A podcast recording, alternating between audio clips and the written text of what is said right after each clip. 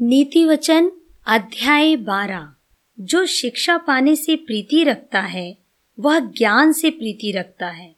परंतु जो डांट से पैर रखता, वह पशु शरीर का है। भले मनुष्य से तो यहोवा प्रसन्न होता है, परंतु बुरी युक्ति करने वाले को वह दोषी ठहराता है। कोई मनुष्य दुष्टता के कारण स्थिर नहीं होता, परंतु धर्मियों की जड़ उखड़ने की नहीं। भले स्त्री अपने पति का मुकुट है, परंतु जो लज्जा के काम करती, वह मानो उसकी हड्डियों के सड़ने का कारण होती है। धर्मियों की कल्पनाएँ न्याय ही की होती हैं, परंतु दुष्टों की युक्तियाँ छल की हैं। दुष्टों की बातचीत हत्या करने के लिए घात लगाने के विषय में होती है, परंतु सीधे लोग अपने मुँह की बात के द्वारा छुड़ाने वाले होते हैं। जब दुष्ट लोग उल्टे जाते हैं, तब वे रहते ही नहीं, परंतु धर्मियों का घर स्थिर रहता है। मनुष्य की बुद्धि के अनुसार उसकी प्रशंसा होती है, परंतु कुटिल तुच्छ जाना जाता है। जो रोटी की आस लगाए रहता है और बड़ाई मारता है, उससे दास रखने वाला छोटा मनुष्य भी उत्तम है। धर्मी अपने पशु के भी प्राण की सुधि रखता है। परंतु दुष्टों की दया भी निर्दयता है। जो अपनी भूमि को जोतता है, वह पेट भर खाता है, परंतु जो निकम्मों की संगति करता, वह निर्बुद्धि ठहरता है।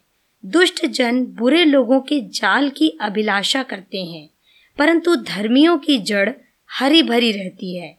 बुरा मनुष्य अपने दुर्वचनों के कारण फंदे में फंसता है, परंतु धर्मी संकट से निकास पाता है। सज्जन अपने वचनों के फल के द्वारा भलाई से तृप्त होता है, और जैसी जिसकी करनी, वैसी उसकी भरनी होती है। मूड को अपनी ही चाल सीधी जान पड़ती है, परंतु जो सम्मति मानता, वह बुद्धिमान है। मूड की रिस उसी दिन प्रकट हो जाती है, परंतु चतुर अपमान को छिपा रखता है। जो सच बोलता है, वह धर्म प्रकट करता है। परंतु जो झूठी साक्षी देता, वह छल प्रकट करता है।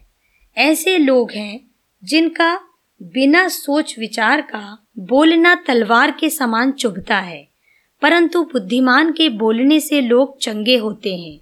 सच्चाई सदा बनी रहेगी, परंतु झूठ पल ही भर का होता है।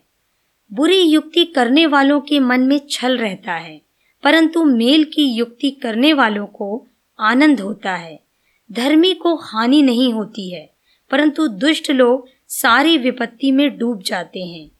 झूठों से यहोवा को घृणा आती है, परंतु जो विश्वास से काम करते हैं, उनसे वह प्रसन्न होता है। चतुर मनुष्य ज्ञान को प्रकट नहीं करता है, परंतु मूढ़ अपने मन की मूढ़ता ऊँचे शब्द से प्रचार करता है।